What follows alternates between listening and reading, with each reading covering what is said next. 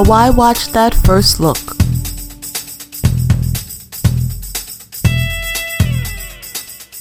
Well, this is the critic speaking, so I guess Uh oh. this is a first look from the ref. I love it. Yeah, and this is the first look of Solo, a Star Wars story. What?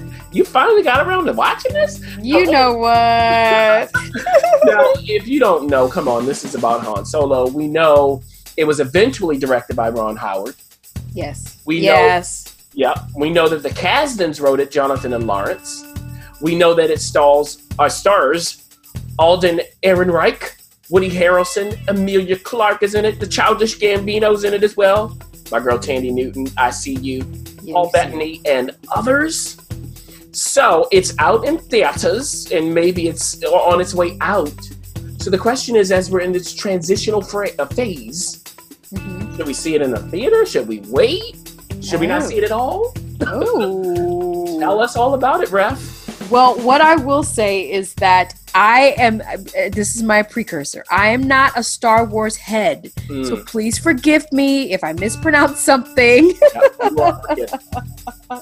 so do that. Okay, so we start off the movie. Obviously, this is the prequel, if you will, of the Han Solo story. Mhm. Uh, we get to know who Han Solo is and how he came to be.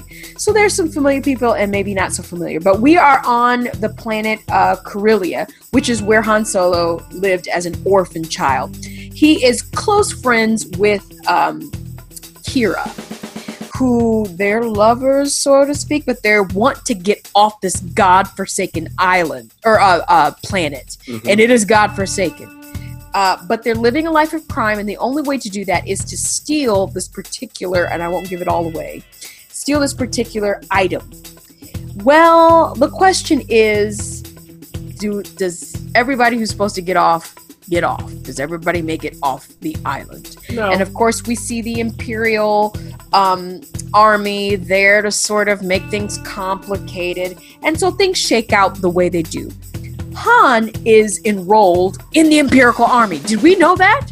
I don't know. I don't remember. He Hmm. is enrolled, and his dream is to be a pilot so that he can go and make the things that went wrong right. Hmm. And on his way of doing that, he meets some familiar faces. A particular Wookiee that we now know as Chewbacca. And it's so wonderful to see how the two of them actually meet. And it's comical and funny.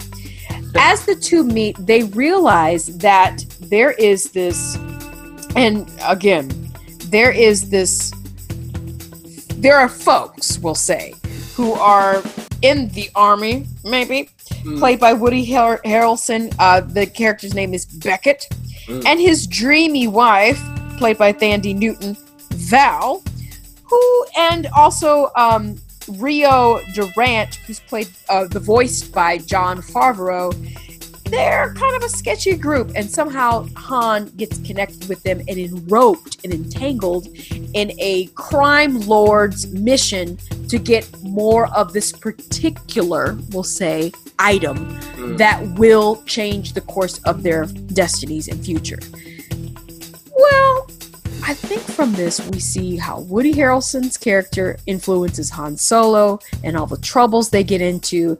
And the question is does Han actually get out of the trouble that we always see him in?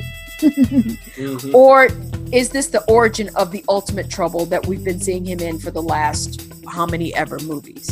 It really is a wonderful prequel to all of that. And there's a lot of details that I can't give away because there's some surprise cameos and things. But what I will say is we do get to see the first meeting between Han and Lando, played by Donald Glover.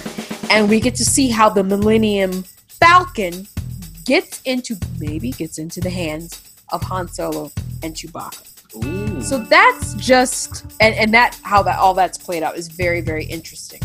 I'm gonna leave the plot at that because it thickens and it goes you Yeah. know, left and right, and there's very there's a lot of surprise nuggets and what we'll call Easter eggs.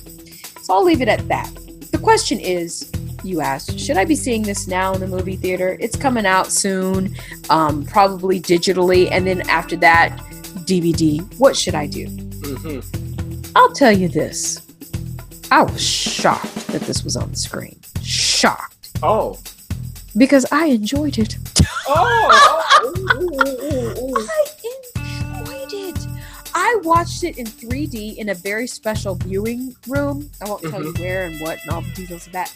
But it was in 3D, 3D, oh. and it didn't need to be in 3D, but it was so punchy. I loved what Ron Howard does with this franchise or with the sect of the franchise. Ron Howard is a storyteller and he slows things down. So it's not shot after shot and beat after beat, and all, all of a sudden you don't know where you are and, and how you got there. Ron Howard's going to take you through a story and he's going to show you different angles and interesting uh, perspectives, but you will always get there bit by bit, piece by piece, and not be confused on how you got there. Even though you might get lost in a, some of the Star or Star Wars jargon, some of the things I didn't know about, but then there were some nerds around me, and I mean nerds in a positive way, who were laughing at certain things and going, "Oh, okay, I'm supposed to get that." But guess what? I didn't care in Han Solo, and I know the critics had felt some way about it, but I didn't care. It was an adventure, and mm. it felt good being on that adventure. The performances, first of all, Thandie Newton, you get an Oscar for just wearing that wig. we give you and we crown you Oscar. She came in blazing, tough woman, awesome. Really wanted more of her, but I'll take what I can get.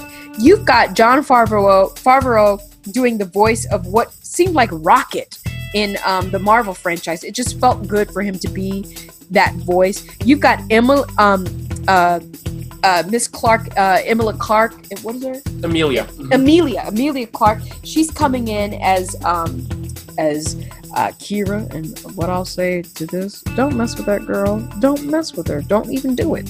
She's coming in, bringing a certain element. Of course, Aiden lends himself to Han Solo, but really, I have to give it away. And Donald Glover does a great job.